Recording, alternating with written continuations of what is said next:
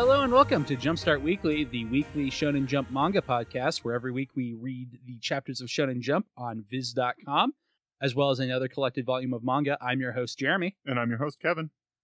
All right, and this week we are continuing Isekai month with ReZero, my life in the beginning of my life in another world. Starting a life in another world, chapter one, New Day in the Capital. Okay, because it's Western comic style, and they gave every volume a its own title. Yeah, specifically just this one. Like, like most manga, they don't tend to do that, but for whatever reason, they broke this up. Yeah, I don't know. We will get to that in a little bit. First, though, we have Shonen Jump for this week, and it was another really good collection, in my opinion. Another really good magazine, if it was still a magazine. I gotcha. So, shall we go ahead and start with the cover story, which is Black Clover, page 198, False Hope. It starts out with a nice big two page color splash of a high school AU. Yep. I mean, that's just art. It's not part of the comic. but No. I mostly nice. just an excuse to get the girls in schoolgirl uniforms, I think, because Yuno and Asta look, both look very weird, and Asta's kind of. He's in the center, but the way the image is drawn, he is kind of lost in there. Yeah. And same with Yuno, honestly, who is just like there. Yeah, it was more more about getting the the girls in schoolgirl uniforms because they were really the focus of the shot. All right, and my autocorrect has uh corrected Satan to Stan a number of times in my notes. I thought Nice. I caught them all. I thought I fixed them all, but the first one is just Stan has word magic instead of Satan has word magic. And also, I'm not sure he's actually Satan because last week they were definitely like, "Hey, he's the devil," but this week there is a line about, "Hey, Asta has a different devil." And I don't think there can be two the devils. Yeah, but he still might actually be Satan. Like he might be the devil, and Yeah. there are devils. I'm just saying I don't know. The name Satan never gets thrown around, but that is No. what I call him in my notes. That'll work. So he has word magic from I think the guy who was his host. So if he says anything, it'll be real. Yeah. So he uses this to put the elf near him on like a. no, It's not literally a cross; it's a bunch of iron spears. But basically, he's crossed up. Yep. So he can just be there, and he's like, "Hey, I was manipulating you all along. I'm the one who brought back all the elves. Licht doesn't want to kill all the humans. Licht was a cool guy who didn't afraid of anything. Yep. I want you to kill all the humans so I can be resurrected." And he's like, "Oh no!" And he's like, "I was chosen by the four leaf clover like Licht." He's like, "Yeah, you were chosen by me." To be a sucker. Yeah. So I wonder if you know is chosen to by a devil to be a four leaf clover, or because that seems more like an Asta thing. But anyway, while he's doing that, you know, and or I guess Asta shows up. You know, is already there, Yep. and he was like, "Hey, that's the bad guy who's causing all this." And Asta's like, "Yes, I am familiar with story tropes. I figured that out." So most of the rest of the chapter is Satan summoning this blade storm, and Black Clover loves a big wall with a lot of magic stuff in it that confuses me. But this is drawn better than normal, I think. I didn't really get lost with the action. I don't Mhm. know if I'm adapting or if it was just better. I kind of think the latter. But anyway, Asta's like, oh, there are real swords and magic swords in there, so I can't just use my anti magic. So the chapter basically ends with Yuno and Asta kind of combo moving, and Yuno just disintegrating all the real swords around them while Asta, Deals with all the magical ones. yeah, which is pretty cool. It's very shonen anime. And a very nice kind of conclusion. The last page the art does kind of get muddied again because they're charging the guy, and I can't tell if they attacked him or if they didn't, he blocked it, or what actually went on there. Yeah. And that's where he has the other the line about, huh, this other devil might be trouble for me. Yeah. I just I didn't get as much out of this fight Really? for whatever reason. Yeah. Okay. Like this- it was okay, but it was just I don't know, it just felt kind of weird. It was like, "Oh yeah, I have this I have the word magic, so I'm going to create this blade storm." And it's like, "Haha, we have done a combo move." Uh, Okay. I, I don't know, it just it didn't I guess it is nothing special, but Black Clover's never been anything super special to me, so just getting the like traditional shonen stuff is when I like it the most, I think. But this one actually did quite a bit for me. So I got you. anything else you want to say about it, or shall we move on to One Piece? No, we can move on. So next we have One Piece chapter 936, Sumo Inferno. And I'm often pretty angry at titles on this show, so I just want to say that's a good title. The title we have coming up next is Choice. But Sumo Inferno is pretty good. Yep. And so is the chapter, I thought. Yeah, this chapter was really good.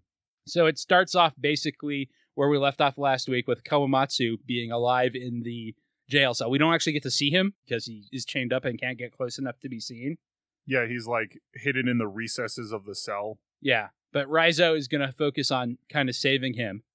Uh, meanwhile, Queen puts like a suicide collar on Luffy and the Flower Mafia guy, Apparently, very similar to the slave collars that the Celestial Dragons have. Yeah, the, I was just thinking of classic Suicide Squad with the bomb collars. yeah, but I, I think he specifically Yeah. mentions the celestial dragons He, collars. he does, but I think that is a reference people who do not read a lot of One Piece won't get. Yeah. So what they actually do is they shoot blades out. If he says if you leave the ring, a bunch of blades will shoot out and pierce your skin. Yeah. And I'm just going to have everyone come try to push you out of the ring with their weapons and stuff. Yep. Uh, but to make it fair, since I put you in this bomb collar, I'm going to take off your Sea Stone Prism cuff so you can use your powers. And Raizo's like, What? I, I stole the key for nothing? And Luffy's like, Cool, I'm basically free. Yep. And he's like, No, I put a bomb collar on you. But yeah, then, it was like I made it worse. He's like, "Nope, thanks for let- setting me free, dude." uh, so a bunch of soldiers rush him, and Luffy just uses the Conqueror's Haki to knock them all out. And he's like, Oh man, these guys are scrubs. Yep. I can't even practice my cool moves on them. Yeah. So I'm looking forward to the rest of the fight with that. Yeah. Meanwhile, the Bass House is being raided by Hawkins and Drake, who somehow know about the crescent moon marks on people's feet and are going around looking for them. Yep. Nami tries to hide, and it doesn't work, and she ends up like dropping her towel and flashing everybody, and we see a bunch of the like grunt soldiers get nosebleeds, and then Sanji just appears Yes. in the middle of it, nosebleeding, which is pretty good. yes. They did mention they were looking for Soba Mask, and apparently Drake and Hawkins are from the is it the East Blue? yeah, Sanji's the East from? Blue. Yep. I was like, hey, that's that's Germa Black, right? Yeah, that's stealth black. yeah. And Sanji gets out of there and they're like gets everybody out of there and like, why are you in that weird costume? He's like, I can't explain. Also, off screen Trafalgar law's crew all got captured. That sucks. Yep. It might have been nice to see that. But anyway, traffic we gotta go help Law. I don't know Yeah, how I know this because last time we saw Law, I was not with him. Yeah. Well, I think it was he he inferenced it by something either Hawkins or Drake said, like something about Bepo said something. He was like, "Oh no, they must have been captured." Maybe. So I don't remember Law's that, gonna but go I can crazy. I remembered something about Bepo, so I don't know if it was he found out on the way to the bathhouse or he found out because of something they said. Yeah, and this chapter ends cutting over to Zoro, who's being challenged by this swordsman who wants the two swords that Zoro looted Well, that he, he, accuses him of stealing. but he stole the the third sword that Zoro has. Remember the one he got from the zombie? yeah, That was apparently from Wano. Wano. Yeah, And so he stole that and he said that's already been put in its correct place. And if you try and push me farther, I might try stealing the other swords that you have. Yeah. And Zoro's like, hey, that's a nice collection of weapons. I think I'll take it. yeah. It's like we need some weapons to give our dudes. You got a bunch of weapons, so it's, also, I need my sword back. so it's time to da da da da da da da da duel. Yep. Which is a pretty good ending, pretty good chapter of One Piece. I wish we'd seen Trafalgar's crew like get captured if that was going to happen.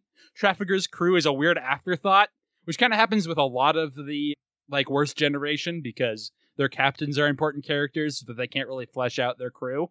Yeah. But with Law, I was hoping to at least get like them as kind of a B team. Yeah. But there's already a ton of B team characters in One Piece. So I kind of understand them not being there. That's uh, true, but uh, kind of on the reverse side, he's really good at that and he does it a lot. So I was expecting them. Yeah. but still a pretty good chapter of One Piece. Which brings us to another good chapter of a series we like a lot My Hero Academia, chapter 220, My Villain Academia. Please, more titles like this. Yep. So, this one is mostly from Spinner's point of view, who is the weird reptile guy with the sword in the League of Villains. The sword made out of like a bunch of other weapons, if I remember right. Yeah. It's got some weird jumping around time stuff. It's not like Memento or anything, but it's definitely flashing back and flashing back and flashbacks and stuff. I think the whole thing is mostly a. It is, but it's got flashbacks in it too. Yeah. from Spinner's point of view. So the league was kind of at the bottom of like they're basically Firefly in it, just trying to get enough money to eat and squatting Yeah, because they lost the teleporter, the teleporter guy. whose name I can't remember. Anyway, they they lost him because he went to go get something.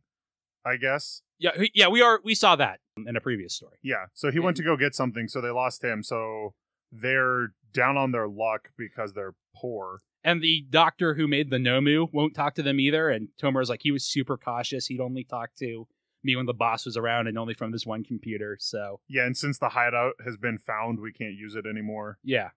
So they're basically just going around doing petty crimes. They attack this hate kind of KKK esque group, really. They're Yeah, called a religion called the re- the creature rejection clan who just hate people with diamorphic quirks basically quirks that make them look weird It was heteromorphic. Heteromorphic you're right But yeah, it was the quirks that like give people multiple arms, or like Spinner, the guy who's got lizard skin. or presumably asui would also fall under that Yes. so yeah it's basically just them kind of fireflying it being broke and spinner's like hey i joined this group because stain inspired me to take action so what are we gonna do and he grabs tomura by the throat Yeah. uh, but before anything can really happen the giant just bursts open the house Well, before that happens, there was actually something that I really liked. So I don't remember who says it to him, but somebody says to Spinner, "You're hollow inside."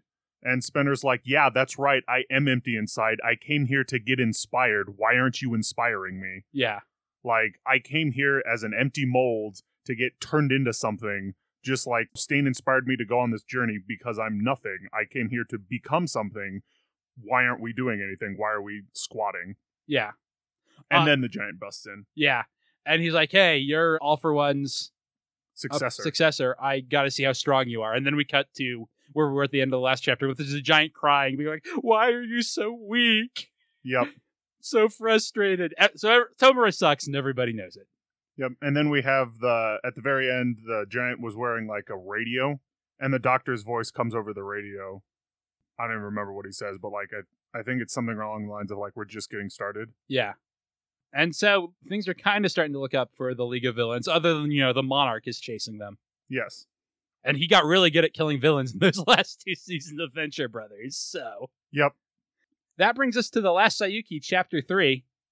Kind of more of an expository chapter than we've gotten before, but I did like this one. What about you, Kevin? Yeah, there was some really cool world building. So the staff that Ryusuke's father is using is the Nyobu. Is that how you pronounce it? I've always said Niobio, or, or Power Pole is how you might know it too, because that's literally the name of Goku's staff as well. It is taken from Journey from the West, Yeah. but uh, Power Pole is just something people might be more familiar with. It's the stretchy staff. Yeah, and so it's actually that staff from the legend that Son Goku used to use. And apparently his father, they're not descended from Son Goku, but they're like part of uh kind of an ancient sect where they would just extend the staff and then cut pieces off and give it to people so that they could use the staff to fight to fight monsters. Yeah, I really like that. That his dad just stretches it and cuts it in two. He's like, "Well, you can use it now, so here you are. This is how we Yeah. get more of these. They and- just grow." So And Ryusuke's like, "Is that okay?" He was like, "Well, that's how I got my piece." yeah, and they explained 700 years ago there was someone with a power. like Saiyuki's. Yeah, like say, Or no, like isn't uh, it? K is her name. Is, yeah, okay. Who was just going around trying to fill the world with monsters for some reason. And so uh, Son Goku and the monk, whose name I can never remember, were traveling around trying to stop them. And they gave pieces of the power pole to anyone who had their Mu open already so Yeah, they so could that- defend themselves. Yeah, and so that they could help fight the monsters. Yeah. And he's like basically like Kay is a nice person, so the reason I brought to you her to you wasn't so she wouldn't use her power, she wouldn't already. It's so that if she ever got captured by the descendants of the people who want to bring monsters into the world, that Yep. she'd like have more resolve. Yeah, and he revealed that she's the easiest way of opening people's mu. She can do it with a simple word, but there is a kind of ritual that you can do to make people do it themselves. And But it's Uh, very time consuming, so like they'll want to capture her so that they can do it on a widespread scale. yeah, and he also says, "Hey, don't use your Neobo in front of anyone because that could open their Mu because it's supernatural and weird." Yep. And then we cut over to who is apparently Kay's brother, who is someone who has a weaker version of her power. And he's basically like, I'm tired of having to gaslight people for hours just to open up their Mu. Yep. And so presumably that's the villain for the series. Yeah, Yeah, and so this gives a hint into what Kay was doing on that YouTube video, and it's the group that's trying to create monsters is going to make her use her powers on YouTube so that everyone opens their Mu at once. I Yeah. guess. Or it's you know viral video. It'll spread like a virus. Yeah, that's the right. I'm I'm guessing that's what the plan is. Yeah. So I still like Last Saiyuki quite a bit. Like I said, more of an expository chapter. Uh, we even skipped over the part where he beats the monster from last week because that happens Oh, yeah. so fast. Well, and it wasn't really important. Yeah, that is the big emotional bit. Like it Yeah. kind of cements his and Kay's relationship, but Oh, there was the in order to use the Niobe, um, you have to know that nothing is impossible. So Yeah. he's like just like your mother taught you, kind Yeah. of thing. and we also see his mother dying in a flashback. Yeah. So, uh, yeah, pretty good chapter still. Like I said, everything I, this week I thought was pretty good. Which brings us to Chainsaw Man chapter 14, French Kiss. So we find out more about the girl with the eye patch that's with them this week. Yep. Who is uh, Himeno, and she was apparently Aki's partner when he first started out, and kind of like she was to Aki how Aki is to Denji in power, basically. Yeah, she's the senior. It sounds like she's the senior member on the team because she said, I've had six buddies when she was given Aki. She's like, I've had six buddies, so don't you die. Yeah. Uh, and Aki is like, yeah, uh, ever since I started this job, within a year, ever, all of my partners have either died or retired. Yep. But he won't talk about how he thinks Denji and Power will succeed. And he's like, yeah, they're going to be on point because we can't trust them. Yeah, well, I like somebody was like, I don't like those two having our backs. He's like, that's why they're going to be in front of us, so that if they go rogue, we can just kill them. And Himeno continues the trend of every girl in this series by just teasing Denji and being like, hey, to motivate you and the other new guy whose name I, Jeremy didn't write down, It doesn't matter. I mean, Yeah. it probably does matter, but it doesn't. eh, he's gonna die. I'm sure, or he'll become the most important character. Who knows? But he's like, whoever succeeds in killing this demon, I will give a kiss on the cheek. And she's like, no, I don't want that. I just had this big speech about naughty things being better if there was someone you know, and I don't know anything about you. She's like, okay, fine. I will kiss whoever kills them with tongue then. And Yep. this incenses the other guy, who apparently is He likes her, Yeah. I guess. uh, it has a vision of her being much more innocent than she seems to be. Yes. So anyway, it's mostly between Aki and Himeno, so it's not bad. Oh, it, it ends with a de- devil who is ahead with hands for feet, Yes. walking out of a door. I guess that's important. Oh, there was one great bit I liked right at the beginning with Power and Denji kind of being surly and not wanting to help in any way. And Aki is like, you need to respond with more respect. They're like, why should we do that? And he holds out two sticks of gum. They're like, yes, sir. And take the gum. like, I just thought it was funny that they were, he's essentially treating them like kids. Like, if you behave, you get a treat. Here's some gum. Yeah. So yeah, Chainsaw Man's still pretty good. I'm kind of disappointed they went back to the like sexual motivation well. Yeah. Like I really liked it early on, and I really li- like it between Denji and Makima, but but it's every character yeah. is not my favorite. Although that brings us to Hellwarden Higuma, Chapter 12, A Moonlight Night. Not like the Sailor Moon character, like a night, Yes. like the time of day. There we go. That's not a homonym. So this is again more about Higuma. We start with a flashback to him basically having been kidnapped, although we don't really have any details. Uh, and he gets called by his cousin, who I believe is also a Hell Warden. Yeah, that's what it sounds like. Yeah. And he's like, hey, you doing all right? Sounds like everything's good. Hey, I didn't know you had friends. Sounds like things are going well for you. That fireworks festival we always go to is soon, so I'll see you there. Yep. And he is talking with Ayaha, who is, again, thankfully being more involved with the plot now. Yes. And he kind of tells her that, or she starts going through his photo album and sees him as a kid and sees his dad, who looks a lot like him, and his aunt. Yeah. Well, she goes starts going through his photo album when he's like up on the roof taking the call with his cousin, and he jumps through the window right as she's like starting to flip through it and freaks her out. Yeah. She goes, Oh, he was so cute as a kid. And he's like, You don't have to talk about it in the past tense like that. Yep. And he's like, Yeah, that's my aunt. She was super awesome. She would use her extra hands to play piano. She and my di- dad died on the same day. Anyway, that's a story for another time, not right now. Yep. Uh, let's go home. Let's walk you home, I guess. Yeah. Because it's getting late. Yeah.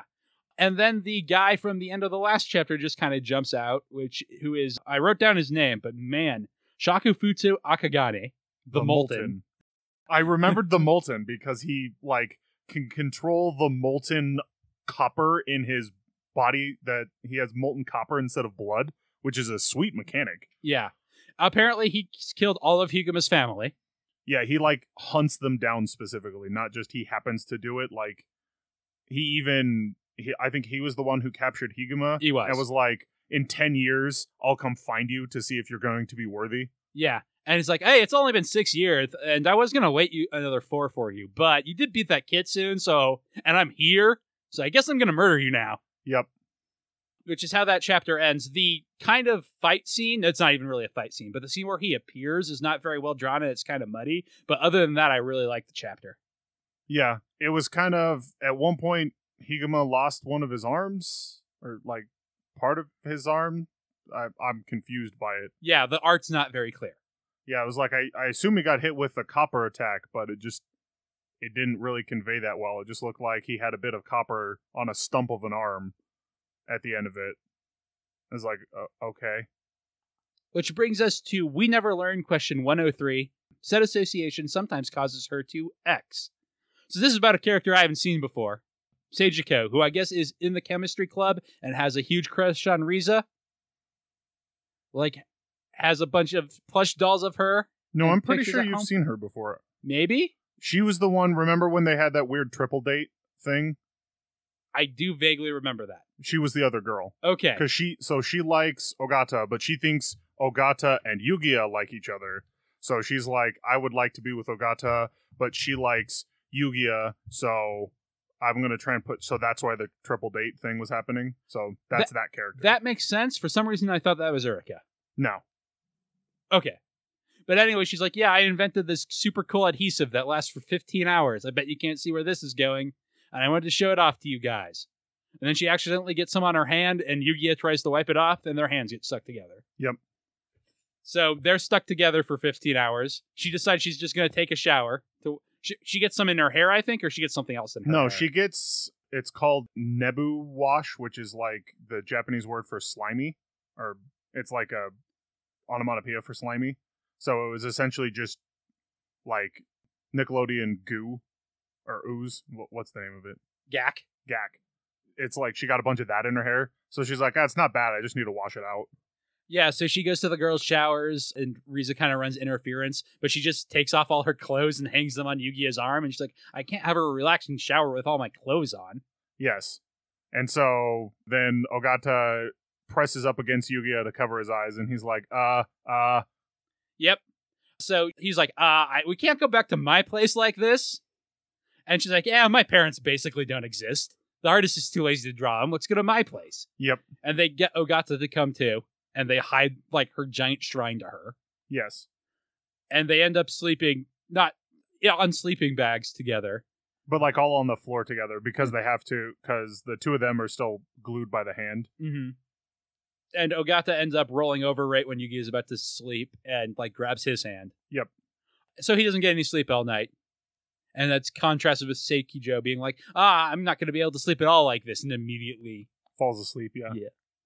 So Yugi in the morning is just exhausted and he's like about to say something to Ogata, but then changes his mind. And she's like, oh, I was just jealous. And we find out she did it on purpose. Yeah, because he was like, like- hey, about last night, ah, never mind. Thanks for coming. Yep. It would have been real weird without you. I mean, it would have been real weird. I'm sure it was still And- very weird with her. Yeah, but it was slightly less weird. Like, it's not, oh yeah, I spent a night with this one girl at her house, glued to her hand, alone, as opposed to at least there's one other person there. That's it true. should it shouldn't get weird. It did, but Yes. Well, it got weirder because she was there, but that was probably just an accident because Yugi is oblivious. yes. So next we have Demon Slayer Kimetsu no Yaiba, chapter 150, Noticing. What did you think of this? I like this one. Not a ton, but I did like this chapter. So we've got more of the fight going on, and Tanjiro has been trying to figure out his opponent's the way he senses how the fight is going on. Oh, uh, the mist pillar activates his mark, which is something that they've been all trying to do. So that Tanjiro has that kind of like flame shaped thing on his forehead. It's apparently activating the mark is like it's kind of like activating the uh, cursed seal from Naruto. It, like gives you a bunch of extra strength. It's not Okay. cursed, obviously, but people who can activate the mark are able to become stronger. And so the water pillar finally recognizes that I've been kind of been lazy about being a demon hunter. Like I haven't really wanted to fight anyone. And so that's why I've kind of been struggling, even though I'm super strong because I'm like dedicated to doing my job. I don't like it or I'm not into it. And now he's finally into the fight, so he activates his he activates his mark and starts doing a lot better. But then we have Tanjiro does he kind of he does an internal monologue. He's like, "Oh, finally he's back into the fight." And wait, no, I need to think. How is this guy fighting? And he starts. He remembers in a flashback uh, Inosuke, who is the boar-headed. Not he's not actually boar-headed. He just wears a boar head. Dude, talking about how he can sense essentially the killing intent, which is there's a Japanese word for it that I don't remember I don't either, but I'm very familiar with the concept. he can sense the killing intent of people and so he's using that to fight he can sense so the silly thing is tanjiro can use smell to smell out his opponent's attacks. And that was something established super early on. And it's like every a lot of the people have weird senses. Like the sound pillar could hear very well and could like hear his opponent's attacks. Tanjiro can smell them. So apparently this guy can sense the killing intent. So he's trying to figure out Tanjiro has decided to try and figure out a way to not have any killing intent, but still try and kill him, which is going to be very difficult because it's kind of hard to try and murder somebody without Meaning want- to? yeah, without meaning to murder them. Yeah. And I don't think he's just going to go randomly swinging his sword. No, because that's still killing intent. Yeah, so because Inosuke mentions, oh yeah, that old hag kept sneaking up on me because she had no killing intent. And I just like the little bit of Tanjiro being like, "Don't call her an old hag. Call her, uh, call her an old lady." He's like, "Hag lady." Yeah. Yeah, I, I kind of felt similar to you. I it wasn't that I was lost. I pretty much understood everything they were getting at, but it seemed like a kind of random thing to throw in at this point in the fight. to Not me. not really. I've seen a lot of fights that do that where it's like this is just the chapter of the main character is analyzing his opponent to try and figure out his weakness so that he can develop a stratagem to fight him. That's true, I guess. Also, I thought the boar-headed dude was literally boar-headed in some sort of demon. So I was like, did Tanjiro grow up with a demon? No, that's initially how it starts. Uh, when he first meets him, he's like, "What is this? Some kind of demon or something like that?" But Inosuke was raised by wild boars. Of or, course he like was. raised by wolves or something like. He Yeah. was raised by wild animals, so he wears this boar's head and is crass and all that stuff. But he's actually a super strong demon hunter, uh, just like Tanjiro and the lightning guy that I can't remember his name. Gotcha. But the three of them kind of became buddies, like they were kind of Makes sense. they were the group that has been together the longest through the chapters. So I actually really like him, and it's nice to see him again because it's been quite a while. Like you literally haven't seen him. Yes. Uh, so speaking of quite a while, next we have the Promised Neverland chapter 127, Confrontation, which starts 700 years ago, Yes. where we find out that the like girl, uh, what did they call him, or the curse-blooded girl, Yes. she basically existed 700 years ago, and she's a special demon because her blood like allows demons once they drink it to maintain human intelligence indefinitely. Well, she was special because she didn't need to eat humans in order to maintain That a too. human form or intelligence. And with a single drop of her blood, she could gift that ability to other demons. including the part where their blood would then gift it further to other demons. Yes. So 700 years ago, there was a big famine, and the royal families decided they needed to kill her in order to maintain control over demon society, basically. And Yeah. they killed and ate everybody who had partaken of her blood. Yeah, so that now they also have the ability to not need to eat humans. Yes. But also, um, they eliminated this as far as they know, which is why Norman was so surprised she was still alive. Yep. But he's like, it still doesn't change my plan. I just also need to kill her Yeah. because the kind of demon royalty will already take care of anyone else like that. Yep. But Emma's like, hey, no, this means we don't have to kill the demons. We can just like spread her blood everywhere, and then they won't need to eat humans. Well, she also has the thing of like, why did the royals go kill Well, yes. everybody? They could have solved the famine with this. But that's And- when Ray is like, yeah, but like the Essentially, control it's- was more important. Yeah, it's a water monopoly, but with Food. food. Yes. Well, I mean, I guess that's happened before, but just water monopoly is the typical thing that I think of with.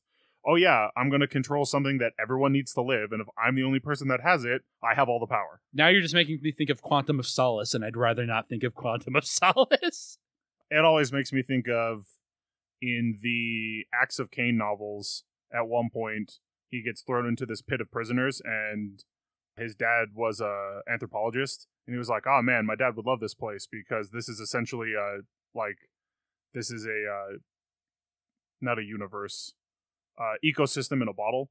And he's like, "Oh, these people have moved on to a uh, water monopoly because the people currently in charge of the pit, there's like three streams that there's like one single like trickle of water that comes into the pit and so they decided that oh if we control this trickle of water we control everyone in the pit and make them do whatever they want Yeah. so that's what it makes me think of So anyway, Norman's like, no, we still have to kill the demons because like they're not going to give up eating humans just because they don't have to, and the way that like humans won't give up eating cows just because they don't have to. well and he was like even if you said i'm not going to eat my favorite food could you force your siblings to could you force everyone to Yeah.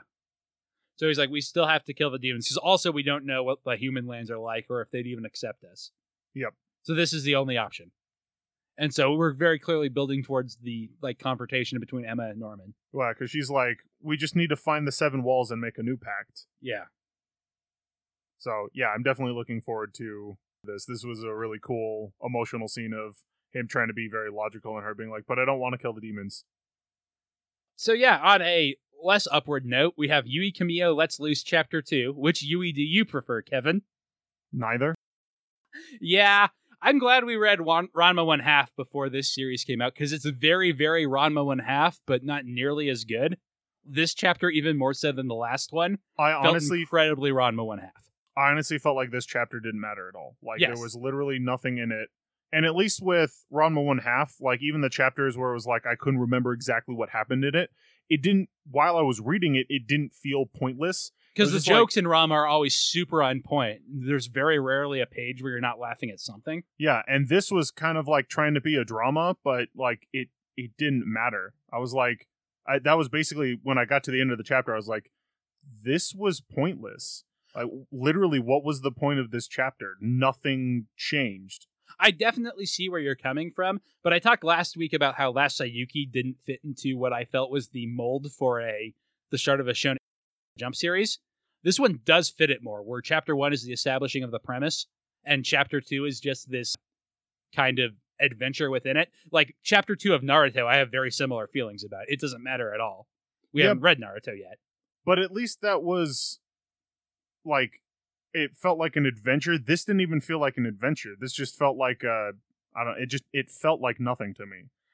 We find out that Mao apparently wakes up every morning early to tie the chain around Yui's hair, Yes, which which is weird. I mean, it makes a bit of sense because it'd be hard to make sure that the hair stayed tied while she was asleep. Yes. But like it gets into that like weird consent stuff we were talking about last Yes. week. And we also find out we have like a scene very similar to Ranma where just a whole bunch of gangs chase Yui into the school Yeah, and she's just running away from them the whole time.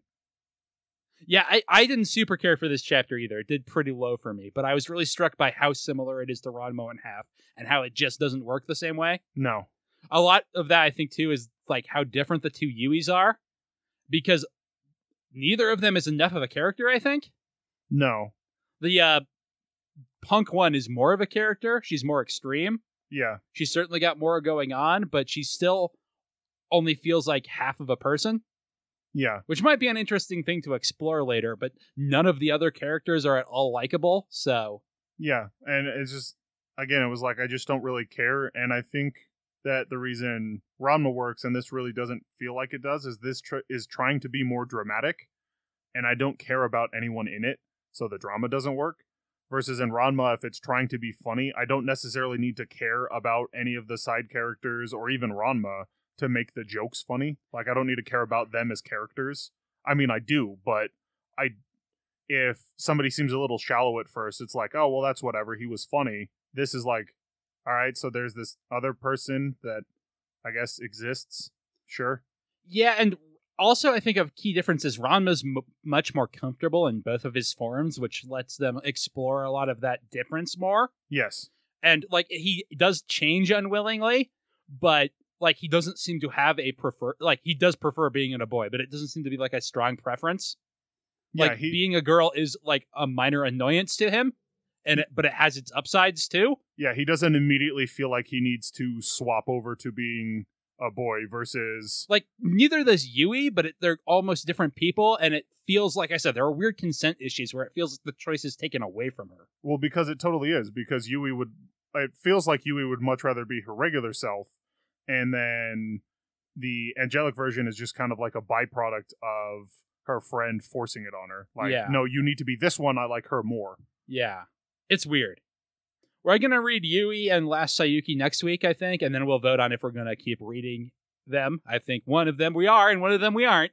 That's the way I'm leaning. So, Which leads us to the last chapter we're talking about this week Food Wars, Chapter 303 The Divine Tongue's Despair, which was almost a disposable chapter of Food Wars. It wasn't bad, it's just exactly the chapter you expect after having read the last chapter. yeah, Megumi has her match with Saiba and loses. Yep. The theme is discount beef. She makes the best discount beef you possibly can, but he uses the assassin claw to make his beef better than discount beef. yeah. I did, I did like that aspect of it. Like, essentially, he used one of the flavors to basically artificially Age age, the beef. He was like, "What you're doing when you're aging beef is causing these flavors to come out of the beef." And so I essentially just coated this claw is coated in those flavors. So I just put the flavor of aged beef into this beef. Yeah.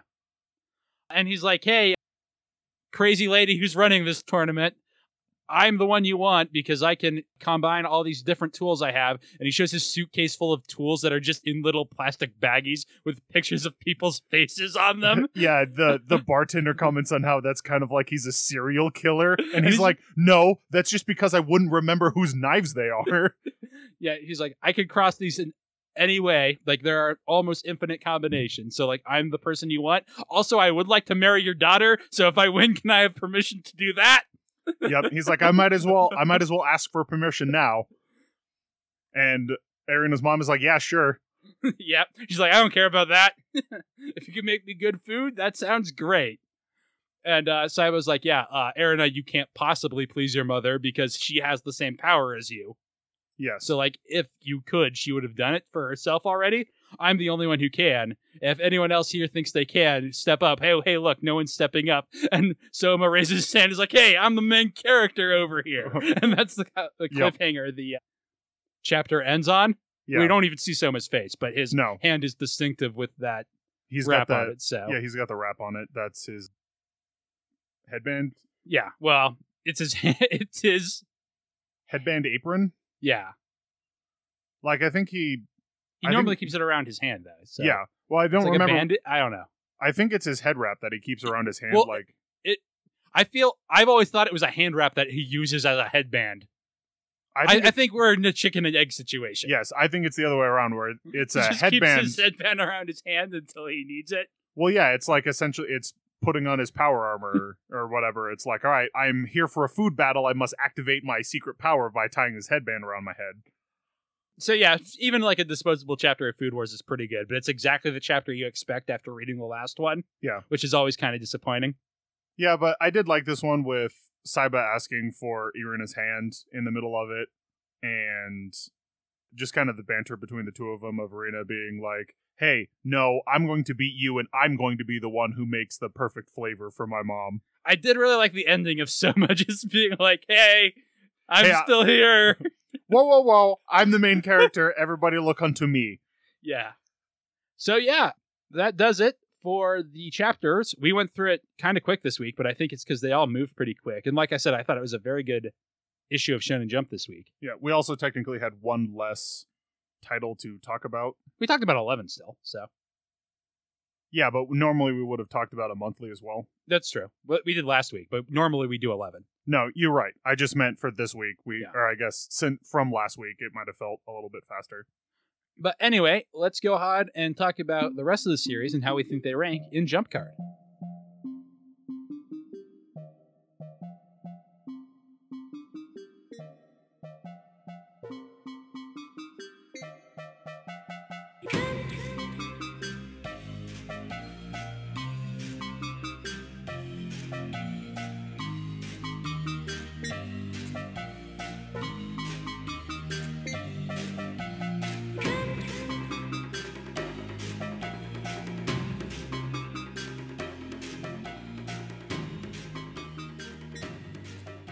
Jump Card is the segment where we rank all the chapters we read this week from our least favorite up to our favorite. We have 17 this week. So, Kevin, what do you have at number 17? I have Haikyuu at number 17 because I can barely remember what happened in it. Yeah, I'm not a big Haikyuu fan either. I thought the art this week was a bit better, and I thought it was a bit better showing than normal for Haikyuu. So I have it a little higher, but it is usually the series I am least uh, excited about when I get to it. Yeah, I just remember there were some scenes of like them scoring points back and forth, but it was literally just like background crowd shots of them while they're doing it. I'm like, okay. So I thought there were some good volleyball shots in this, actually, mean- which is why I put it a bit higher. I'm sure there Like, were. I good, just, some I, good spikes, some good blocks. I just I wasn't super interested in it. I have similar feelings about my number 17, which was Jujutsu Kaisen. I know that's a series you like a lot more than me, but I- This this week wasn't fantastic. Yeah, it's more of the fight that's going on. But like the last couple of pages in particular, I read three or four times and still do not know what happened in them. Let's see, the last couple Like he gets, like the flower monster gets that big cannon, I think. Yeah, so that knot that was on his shoulder, apparently what he had been doing is converting the life energy of plants into spell power, essentially. And he was like, it doesn't go into me, it goes into this plant or this flower. And so I'm going to launch this ridiculously powerful attack out of the flower. Like, I'm just going to blast you with spell power or Yeah. spirit power. It's like, But I couldn't tell if it fired or not in It that did last not. page. Okay. I honestly could not tell. So, because the guy who can uh, command things is standing in the air. I guess I think that was him. Or okay. there was there was somebody who I thought it was that guy who can command who can use his voice to command things. But either way, there was somebody standing in the air in front of the fight, and they both recognized him as like, oh, it's that guy. Yeah. Okay. I, I was completely confused at that. No, it wasn't great, but What do you have at 16? Yui Kamino. Okay. Kamio? Yui Kami- Kamiya. Yeah, I liked it again a little bit more than you, I think, but it was not a great chapter. I have Neolation at number 16, our, our old favorite. Mm-hmm. Some interesting stuff happened in Neolation this week. We're going to find out Neo's backstory, which I am morbidly curious about. Yes, But- that's, that's why it went at number fifteen for me. I gotcha. But I'm just like, it did a lot of Neolation things where I'm like, I just don't care about this stuff. There was some cool stuff in it, but Yeah, there was a little bit more of world building about who the the beast guy is and what the beasts are. but I'm just not interested in that stuff No. at all. And a bunch of Brother Tao flashback stuff, which is okay, but I'm not super into him either. Yeah, Uh, my number 15 is Haikyuu. Because, like I talked about earlier, I thought some of the volleyball shots were good. There wasn't anything about the art and neolation that blew me away. It wasn't bad or anything. And in fact, I put some worse some stuff I think has worse art above it. But Haikyuu, I thought had pretty decent art, which is why it scored a little higher than normal this week. yeah. I'm not a huge fan of the style of Haikyuu. Not saying that Yeah, It I, doesn't have I good get art. what I'm you just- mean. because I I notice I tend to. It was just I didn't just like the style. So it's not that it's bad. It's just not for me. Which I listen to. Even you guys talk about stuff that I like the style of it and you don't. So my number fourteen was Hell's Paradise Mine too. because there's some It's weird. there's some interesting stuff going on Yeah. that I was like, man, if I knew who any of these people were, this would probably be good. Al- That's also- actually how Jujutsu Kaisen went. I was like, man, if I knew any of these people participating in this battle, this would probably be better. So, like last week, they were talking about how they all need to like get back together to have a better chance of not dying. But Yep. now they're just all together, and that seemed really weird after what was happening last week. Yes. That's why it suffered so much for me. But they're setting up a lot of cool stuff. Yeah, so the one of the girls is apparently healing Gabimaru with sex magic, essentially. Yes, but also they're implied to have had a relationship in the past that makes it seem not non-consensual isn't the right word, but I mean, very she weirdly is charged. she is forcing it on him, but that's because he's had memory. They mentioned that he's probably had memory loss because of the fact that he's been like overburning his tao. Yeah, So, and then the the fact that it was sex magic, she's just using restorative towel on the dude. And somebody mentions like, oh, that sounds like the Kunoichi special moves that they use in the bed chambers. And the one girl who talks slowly but can apparently see tao is like, no, but very similar. yeah. So, like I said, lots of interesting. I guess, like you said, lots of interesting stuff here, but also lots of weird stuff. It Yeah, feels like it's just- skipping around. it falls behind i i even like i even don't mind the flow of the story where it is i don't feel like chapter to chapter stuff is skipping around i'm just i'm missing a huge chunk out of it so a lot of the stuff i'm like i don't know who these people are apparently some of them were criminals and some of them were executioners but they were all sent to the island like i'm just lost Yeah, Hell's Paradise is really weird because it feels like there's nothing to latch onto. Anytime I feel like, okay, these are some new characters, I can figure out what their deal is. We jump back around somewhere else and shift in time. yeah we had those those new characters and then well we had like the sh- new ship show up but then we haven't seen hide nor hair of them because i'm sure they're going to show up when the group is trying to leave Yeah, like they're going to be like oh look it's a boat oh no the boat is full of people yes. So, what do you got at number 13? i have black clover at number 13 like i said i just i wasn't a fan of this chapter for whatever reason Okay, I have Black Clover much, much higher than that. i guess we kind of talked you- about already. yeah i was like i guess that when you were talking about it but like i said i just for whatever reason i just didn't like the fight in this I have Yui Kamio at number 13. It didn't have any of the weird problems with Hell's Paradise and stuff, and I am interested in this just because it's a new series. I do kind of like the underlying metaphor, but having read two chapters of it, I have less and less faith they're going to do anything interesting with it. mm-hmm. so my number 12 was dr stone Mine too! It sure is still some Dr. Stone, huh? yeah they're they made roads Yeah. and the next goal is so initially they have problems with their one craftsman isn't going to be able to make their big ship because he's like i've never worked with anything this big and like as soon as i move this one piece into a place another piece falls out and i'm just kind of struggling and so we learned that what's his bucket the captain Ryusui.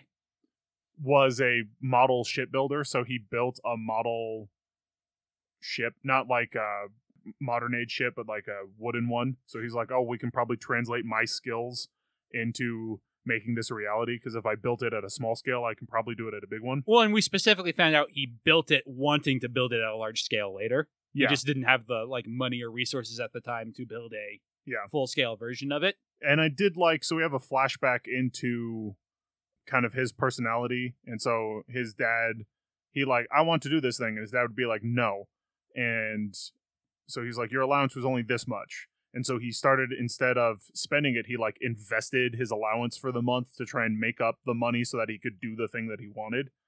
And that's where we have Francois. Is it Francois? I believe so.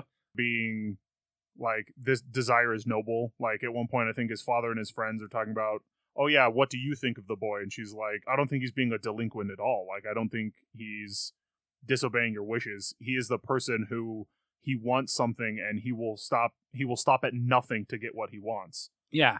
Which is a weird capitalistic mindset, but I do get it. Yeah, and I I also di- liked it. Like it wasn't like I want it, and so I'm going to. It's eh, like I have the desire to get this thing, and so I'm going to work at it. I so will I'm gonna work at- do what I need to do to get it. yeah, not like I'm gonna cheat my way through it or I'm just gonna buy them off with money. Like maybe if it is that the answer is I'm gonna buy it with money, I'm gonna earn all of that money myself and then go buy it. Like I'm going to work With a at- small loan from his father of a million dollars.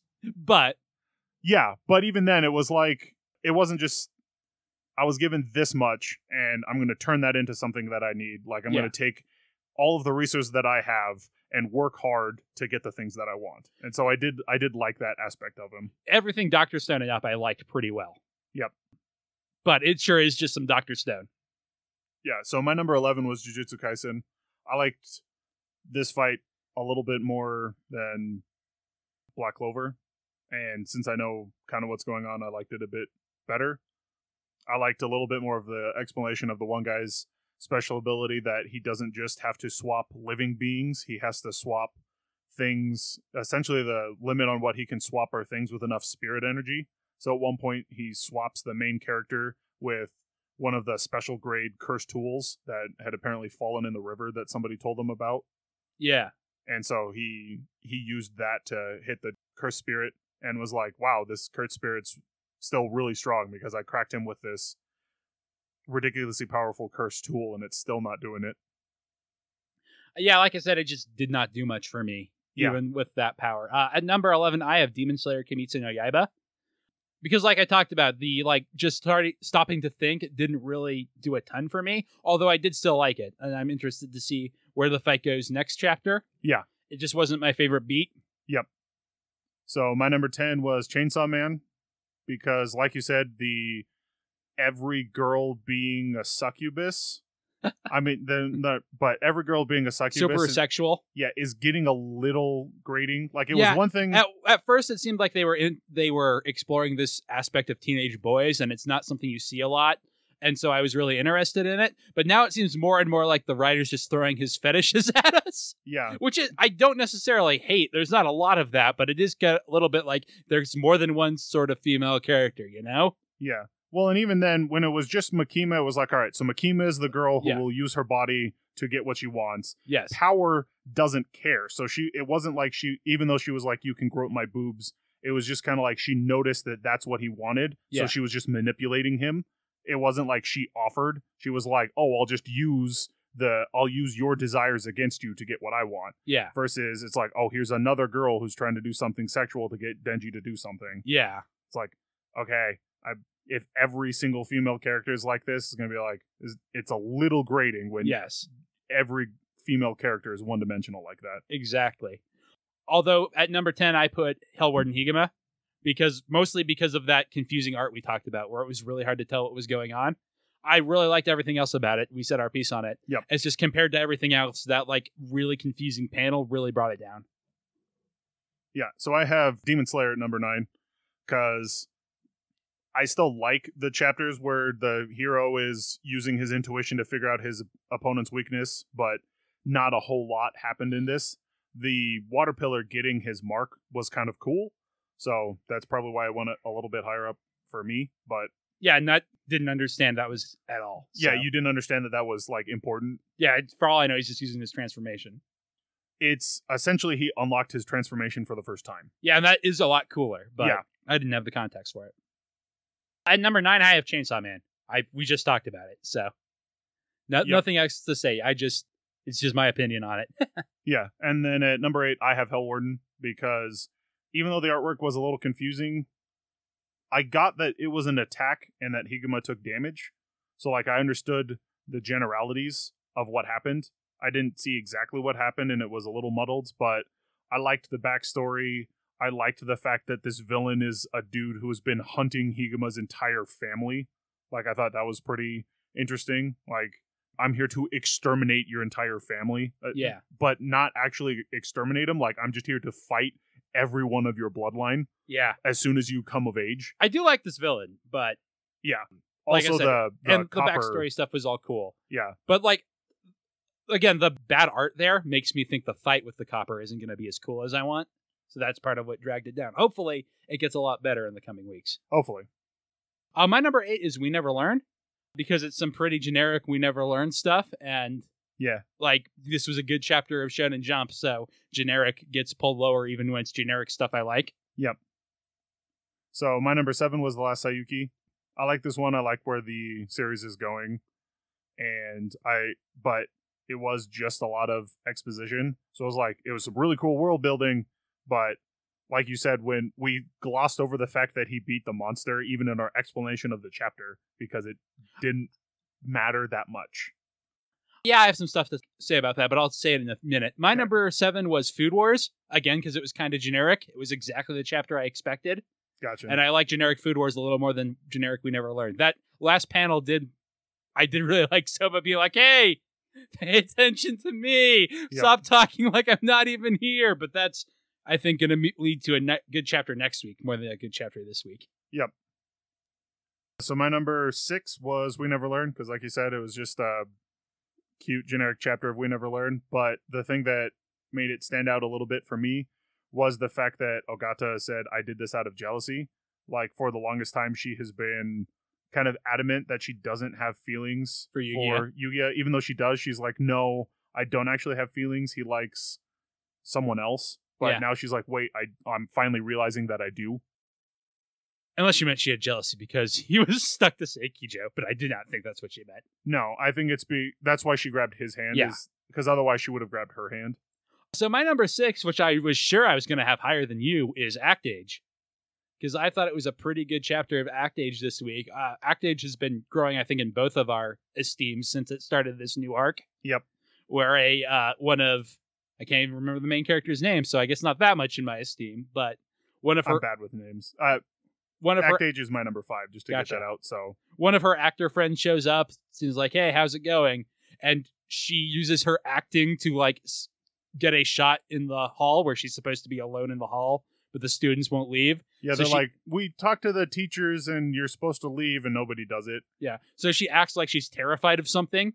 And- She specifically she channels a movie where there's like a psycho killer out there, and even her friend that's behind the camera is like, "Wow, I can't believe how good she was at that." And her actor friend is like, "Oh yeah, you've never seen her act?" And he was like, "Yeah, well, her one movie that she was in isn't out on isn't out yet, and uh, Cosmic Railroad was sold out, so I never got tickets to it." Yeah. So she acts scared so well that all the students just like kind of run out of there. Yeah, thinking that there's some psycho killer on the loose, and then he gets the they get the shot that they want. Yeah. But we also get to see her kind of almost stuck in the role afterwards. Like she's still kind of she's still kind of terrified and Yeah. she's like she's not curled up in a ball but she's got her knees to her chest on the couch. And her actor friend is like hey is you okay? She's like yeah yeah to- totally fine. Kind of a little squirrely about it. Yeah, I really like this. Like we've been told in Act Age a bunch about like acting being big and powerful and shown in anime ish, yes. But seeing it like this works a lot better. yeah this was really great. And i liked the fact that her actor friend is kind of realizing okay so that's what the producer's doing. She needs to have a friend so that she can be normal with because when she's just hanging out with a bunch of actors she has no one to be normal around so that she'll have more of a chance of being stuck in whatever role she's doing. And so now that she's kind of setting her baseline by making this friend that's what she's doing at this high school. He kind of thought maybe she was getting cold feet or something else was happening but he's like oh this is what's happening so yeah i i really liked act age this week So my number five is the last Saiyuki. We did kind of just gloss over him beating the monster, but I did really like the emotional beat there yeah with Kay afterwards. And like I said, I'm a weird sucker for adopted little sister stories, and I like I said, I really don't know why. And also the cutting the Nyoibo in half, that was I just good. find very, very clever. And so it got a lot of points for that. yeah like oh yeah there's only there's only technically one Nyoibo but we just keep growing it and cutting the pieces and growing those to make more pieces so we can have everybody with one if we wanted Yeah. my number four was my hero i did really like this chapter of my hero but the fact that it was kind of just focused on the villains dropped it just a little bit i'm not i like the league of villains but they're not my favorite villains out of any series so like i do enjoy getting stories about them but like spinner especially the the one part that i really liked is, is that when he said i'm empty inside i expected you to inspire me to become something was really good. But when i first started off the chapter it's kind of like we're going to get something from spinner's perspective. I i honestly don't even know what spinner does. Like he's the lizard guy. I, yeah, but I knew he was like super into stain. So. Yeah i knew that but that was it like all right i'm the lizard guy who was He seems like the most- stain heroic of them, like the most likely to do a face turn. in my yes he does and this chapter made me like him a little bit more but he's still like i said not one of my favorite villains so that's why i just went a little bit lower on my list My f- number four is One Piece, mostly because of the weird Law's crew getting captured off screen thing. Still a very good chapter, but it bumped it below my other favorite chapters this week. Just on that note, yeah my number three was one piece i liked the jokes i liked the fact that luffy when he got the sea Prism cuss removed. He was like, "Thanks for freeing me, bro. Like I put a bomb collar on your neck. I don't need to worry about that. It was these stupid sea Prism cuffs that were screwing me up." Yeah. My number three is Black Clover. We already talked about it. I liked it a lot more than you. That's the sort of shonen friendship stuff I'm here for. And there was some real good page layout stuff. It's just some sym- symmetry between Asta and Yuno, Yeah, It's like talking about their inner monologue, and as we see them doing the same stuff. But it really works for me. Yep. That's what I'm here for. And Black Clover delivered it when it usually doesn't. So it went at a solid number three. gotcha. So my number two was Food Wars. Even though this was like we were expecting her to get beaten, I liked the beat of Saiba asking for Erina's hand in marriage or like I- permission to marry her daughter. I And- do love how Saiba goes from like total serial killer villain to basically Soma. Yes. like I do really like that dichotomy. Like it's the same where like, hey, you have pictures of all your victims. That's like serial killer. It's just like, no, I just can't remember whose is whose. Yep. He's like, I got too many knives. Yeah, so that was good. And then, like you said, that panel at the end of like, is anybody going to stand up? And someone being like, I'm the main character. I'm kind of obligated to. Yeah. My number two is My Hero Academia. I feel like I said my piece on it. I just really like the League of Villains having to Firefly it. Like I was That almost good. hoping we'd get two or three chapters of them doing petty crimes to like stay afloat. Yeah. And so that leaves our number one chapter being The Promised Neverland. It's been very good for a while now. Yeah, and this is a really good climax of the confrontation between Emma and Norman, with Emma kind of wanting to save the demons because she's very kind hearted, and Norman being like, listen, not everyone is as kind hearted as you, not everyone thinks like you. That's why we have to go with my plan. And even though I know you want to save everyone, which initially was what was her goal, like that was the thing. So the thing I really like about it is that that was what made Norman like Emma when they were Yeah. kids and escaping. It was like, I want to save everyone. And Ray being like, come on, that's next to impossible. Let's just have the three of us and maybe like Don and Gilda. Like the five of us can probably escape and do it just fine. And Emma being like, no, I'm saving everyone. And Norman being the person who's like, and that's what I like about her. Yeah, and he's now there's swept this- up in that, but now it's been kind of reversed. Yeah. I mean, we haven't actually gotten Ray's opinion, but I assume that's the way it's going. I'm honestly, I'm half expecting Ray to then pull a Norman on her and him and being like, no, Emma's actually right. And Norman, you're the one who's like, I don't know what they did to you at the Lambda farm, but you're the one who's kind of being irrational about this and like maybe even pointing out. Remember when I said we needed to escape with just the five of us, and you? I said it was a stupid plan. It was like, yeah, but escaping with everyone is why I like her. Why she wants to save everyone. Why can't we do that? Yeah. And there are pieces in place. I can see why Emma's plan could work, but you can also see Norman's point of view of No, yeah, why it, it's the safer plan. it makes total sense, and that's why I'm super excited to see what this confrontation is going to be like. Yeah. And uh, Norman is the one with a bunch of superpowered freaks who hate demons on his side. Yes. So there is that wild card in the mix. But that does it for this week's issue of Shonen Jump. Again, I think a very good chapter. Even Jujutsu Kaisen, which I put on the bottom, had some pretty good fight scene stuff in it. But that brings us to what we read this week, which is a ReZero starting life in another world. Yep. So join us after the break.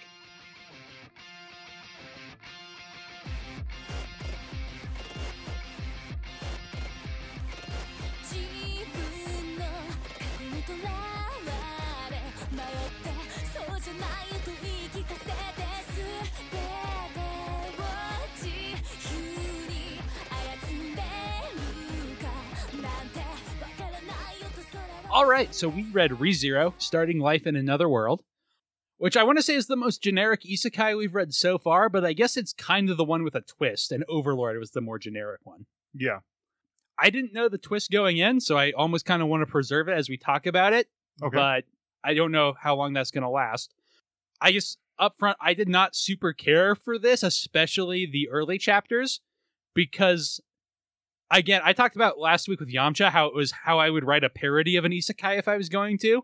mm-hmm. This had a very similar feel of like almost the first thing the main character says is, "Oh, this must be one of those I've been reincarnated into another world gimmicks." yes, And that I don't know why that rubs me the wrong way, but it really does. Maybe it's because even an Overlord, he didn't have any reaction to it, and an Overlord that's more explored. yeah, Whereas here he's like, "Yeah, I I, I watch anime. I know what's going on right now." Yeah. And I don't want, think they should have wasted more time with it because I think they spend too much time before they get to the twist anyway. I, Um, again, part of the problem is this started out as a light novel. So Yeah. the pacing is weird because the twist comes not super early on in the light novel, but it comes on during the first light novel. I Like- did think about that. Like we, I said at the start of the month, the reason I didn't want to do isekai isn't because I don't like isekai. Yeah, It's because most of it is adapted. And like you're saying, in a light novel, you're probably going to read the entire novel. Yeah. Um, If you bought the thing, you're going so like if you read the blurb on the back and like it, if you buy a book, at least in my opinion, I generally tend to basically read the entire book and I've read the first light novel and I think the twist happens in the first couple of chapters. Uh, and it does here too. It happens in chapter three. But even just reading this as a collected volume, which I was, I read the entire thing in one sitting. It's not Yeah. like I read chapter one, went to bed for the night, then read chapter two. yeah. It still comes like halfway through it. And I just think when you're adapting it, you should move things around. Like that twist, I feel like should happen by the end of chapter one to hook you. Because it, Yeah. it completely blindsided me. And it's a gimmick I'm super into. I've talked about it on my other podcasts, I think both of them, how much I want more stories like this. Specifically, I want video games like this. But hmm Happy Death Day is one of my favorite horror movies. I'm su- we talked about All You Need Is Kill already. It's a Groundhog Day gimmick. Spoilers. Yeah. But like the first three chapters are super generic. He just shows up, he gets beaten up because he's a normal dude in a fantasy world, and meets a super tsundere mage. Yep. And they, I understand why they want to establish his relationship with her and her, um, him warming up to her, and vice versa. But it's something I've seen so much. It's so generic Yeah.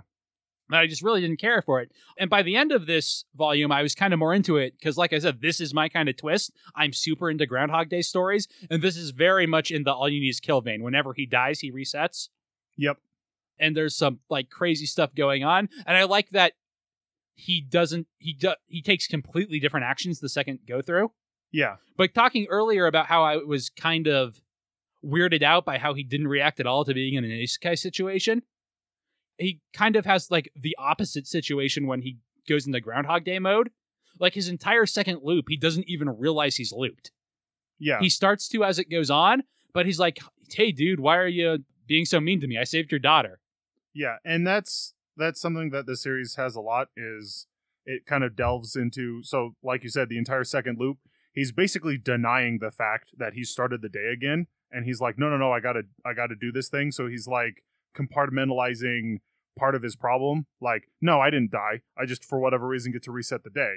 And that's a But- lot of what I like about this series. It kind of focuses on the mental aspect of he's just some random dude that's suddenly thrown into this fantasy setting where magic is real and there are like people because it's a medieval setting there are people who are going to shank him for his stuff because they don't care and he has to deal with that I mean, the premise just doesn't excite me the way it does you. I think. I mean, yeah I know we've had the discussion about how one of the things I don't like about isekai is how the guy always has some skill that's super relevant to it. yes And I think this is the p- specific counterexample you brought up. If not, it was something else.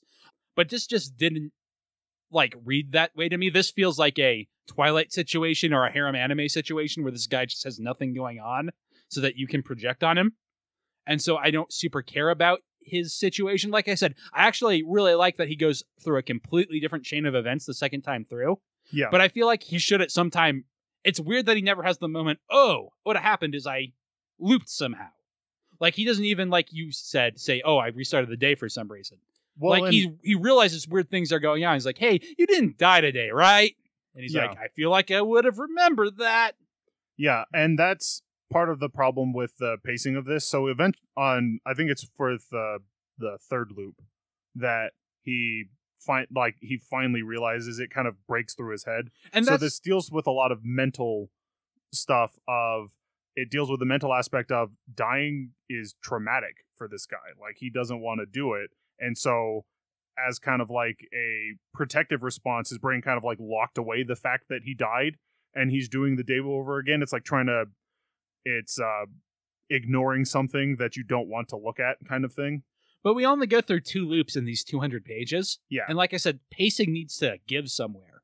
If you're adapting, and I think this is a problem with a lot of Japanese adaptations in general, yes. and if we're being honest, a lot of adaptations, but I've seen some good ones, so I don't want to say it as a blanket thing. You need to improve the pacing to the medium you're going in.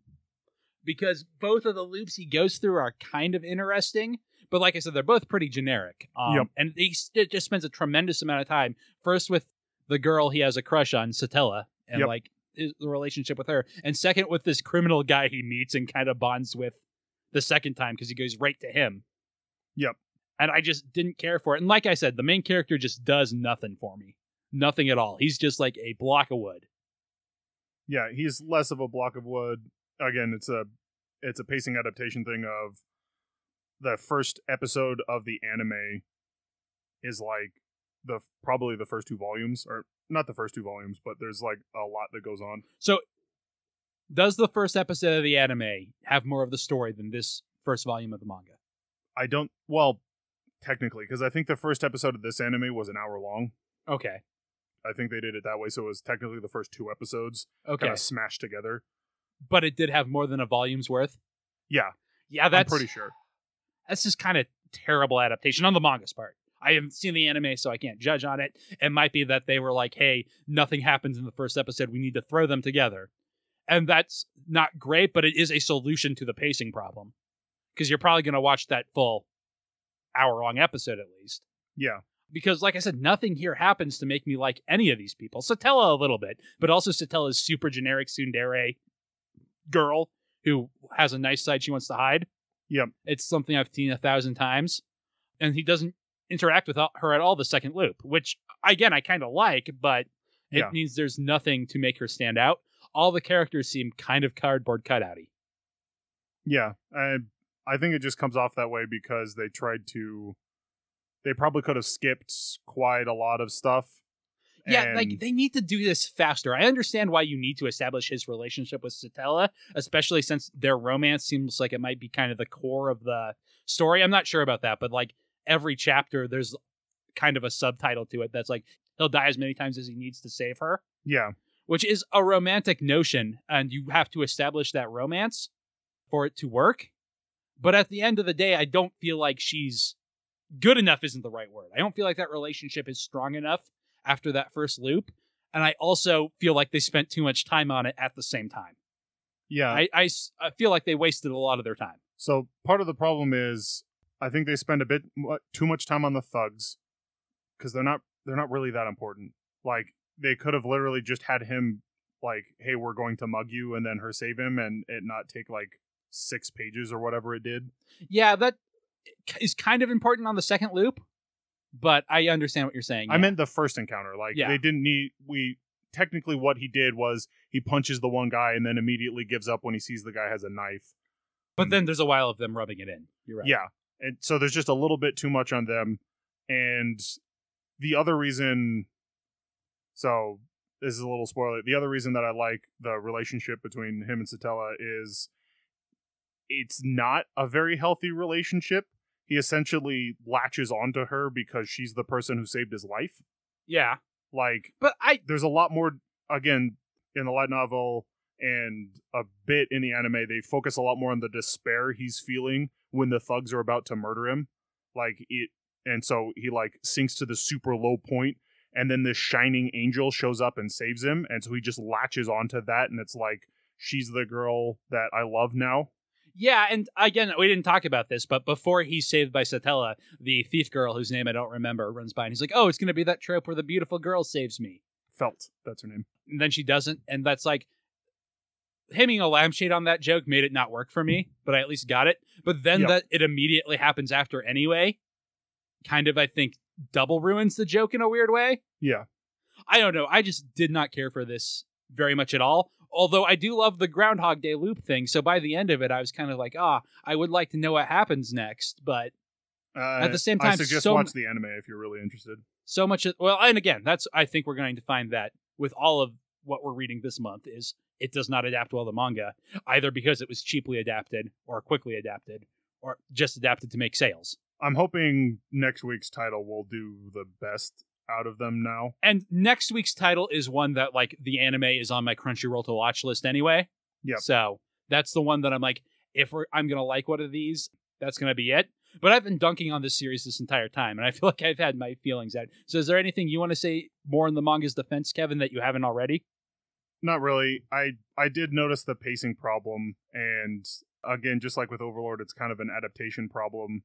If the series premise sounds interesting, watch the anime. It's really solid, and it was for me, it was one of those sleeper hits of the anime season that it was premiering in. Like I didn't really know about it until midway through the season, and I was listening to the fan service guys, the uh, Rooster Teeth podcast that used to do anime, were mentioning that ReZero is this show that you should watch. So I was like, all right, I'll give it a shot, and ended up really liking it. But again, the mangas. This is a much, in my opinion, this is a much better adaptation than Overlords, but still not that great. All right. So, if you have anything else to say, that will bring us to personality power level. Vegeta, what does the scouter say about his power level? Personality power level is the segment where we rank manga characters from best to worst. At the top is Izuku Midoriya from My Hero Academia. At the bottom is not Yamcha from that time I got reincarnated as Yamcha. Yep. And in the middle is Son Goku from traditional Dragon Ball. So just looking at this list, I f- what's the main character's name? I wrote it down. Saburo Natsuki. We didn't even say it. Yeah, But- Subaru. Subaru. You're right. It is Subaru, not by Bay from Dot Hack. This No. this guy, Subaru Natsuki. So I feel like he tops out at Yuiga from We Never Learn, who's at number 16. Do you have an argument against that? I can't see putting him above Yuiga personally.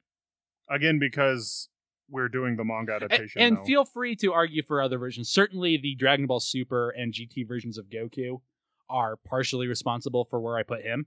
yeah, but Dragon Ball Super is also still technically a manga. That's true. the anime adaptation and the light novel adaptations I also really like.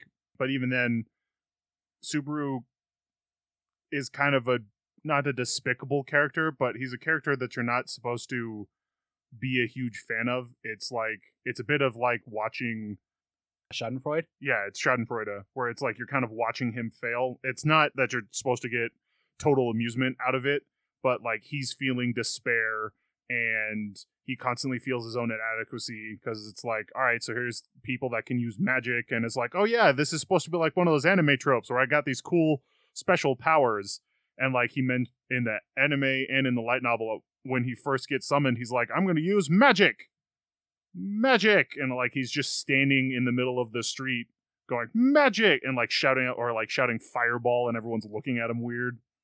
And so there's just a lot of oh i'm completely useless but i have this one thing. I can come back from the dead. And a bit spoilery he's not able to talk about it with anyone the fact that he can do it. If he does these black hands he like goes into like a mental representation of himself and these black hands go to crush his heart Ah, so he's not able to tell anyone that he can come back from the dead. Like he can't it's a groundhog day where he can't explain to anybody that I'm in groundhog day. So he also has to deal with the fact of all right, so I can avert this crisis because I know what's happening, but he's kind of a despicable character, so most people don't trust him. So the current light novel or the light novel that I was just reading and the one that I'm starting now, which is kind of dealing with the resolution of that. There's a lot of, hey, this bad thing's gonna happen. I need your help. And everyone's like, We don't believe you because you're the douche. yeah. I don't know. I mean, that's kind of the premise of Groundhog Day as well. But yeah, but eventually like but that teaches Bill Murray to be a decent person. Yeah, and the same thing is happening with Subaru, and it's just they. I guess in Groundhog Day, it's just nobody believes him because it's ridiculous. But in this, with magic being real, they kind of had to institute a different way of him being able, not being able to tell anyone, "Hey, I can come back from the dead." And so he essentially feels like he's going to die if he tells anybody. So I, we're in agreement he's worse than Yuiga, right? Yeah. Uh, the manga version definitely and even honestly even the other versions i still i really like the story but like him as a character he's kind of it's that he's that despicable human that's slowly starting to grow Yeah. So let's get down to some isekai characters. How do we think he compares to Momonga? Because I kind of want to put him below Momonga, Again, I'm not sure how much of that is just like you telling me about the better version of the manga and me kind of remembering that more than the nothing that was actually on the page of what Yeah. we read. I'm totally fine with that as well. I like, like you said, uh, manga. The way I described him, manga manga is a wet noodle. So I like him being, I like real manga more. So I'd put him above Subaru. Okay, so I want to put him above not Yamcha though, because at least Subaru has personality traits. Even though I talked about them not being for me, at least he's Yes. got that like, hey, I'm broke. No, of course I'm not gonna pay you. He does have stuff. Yes. Um, that and Yamcha does not. Yeah. not Yamcha, because eventually real Yamcha is gonna be on here. I don't know where he's going, but I know he's going above the guy who's not Yamcha. Yes. So Subaru Natsuki goes at number 21, below Momonga and above Not Yamcha. Okay, we only have one more manga to read in Isekai month, and this this is finally over. Since it sounds like to me you're not even super interested in revisiting most of these. No, not the manga versions. So what are we going to read next week, Kevin? Next week we're going to be reading No Game No Life. Yeah, which is like I said, the one I'm kind of interested in. It has, like I said, that uh sort of weird adopted sister thing going on to a degree. Yes. So, like, already I'm immediately more interested. So, we will see if I like that one or not. In the meantime, you can see our website at www.lastpodcast.com. That's where you can see the personality power level list as well as links to our Discord, which is the easiest way to talk to us. You'll also find my other two podcasts, Last Time on Video Games, where we just played Wing Commander, and uh, It's a Gundam, where we talk about Gundam Seed. If the episode went up this week, which I think it did, Kevin is on this week. One of the weakest episodes of the series, unfortunately. Yeah. But you can hear Kevin talk at least. If you like the show, please tell a friend or give us a five star review on whatever podcatcher you listen to us on. Our opening theme is Fighting Against One's Will by Midair Machine. Our closing theme is A Psychic Fistfight by Tom W. Emmerich, and other music is by Spectacular Sound Productions. Our album art is by Kate Wind on Deviant Art. Kevin, is there anything you'd like to plug this week? Yeah, so this is something about isekai manga and most of them being adaptations, and I wish I had thought of this before we decided on all the titles for this month. But one of the ones that I actually really like is one called Drifters, and that apparently was a manga first. So So if we do Isekai Month 2, please don't make me do Isekai Month 2, Kevin. I Let's- might try and sneak Drifters in anyway Somewhere? because I'm interested in it. Because I mean, the bad guy may or may not be Jesus. Like that. That's the fan theory is that the bad, the antagonist of the the show is Jesus. Yeah, Zach has talked to me about Drifters, so I am more familiar with it.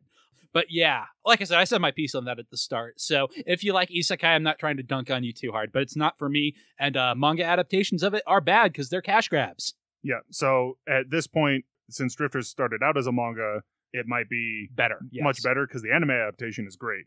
So I might try and sneak it in somewhere under some other pretext. Yeah, and there'll definitely be other chances. We still don't know what we're doing in April. So. Yep. All right. So we will see you next week for No Game No Life.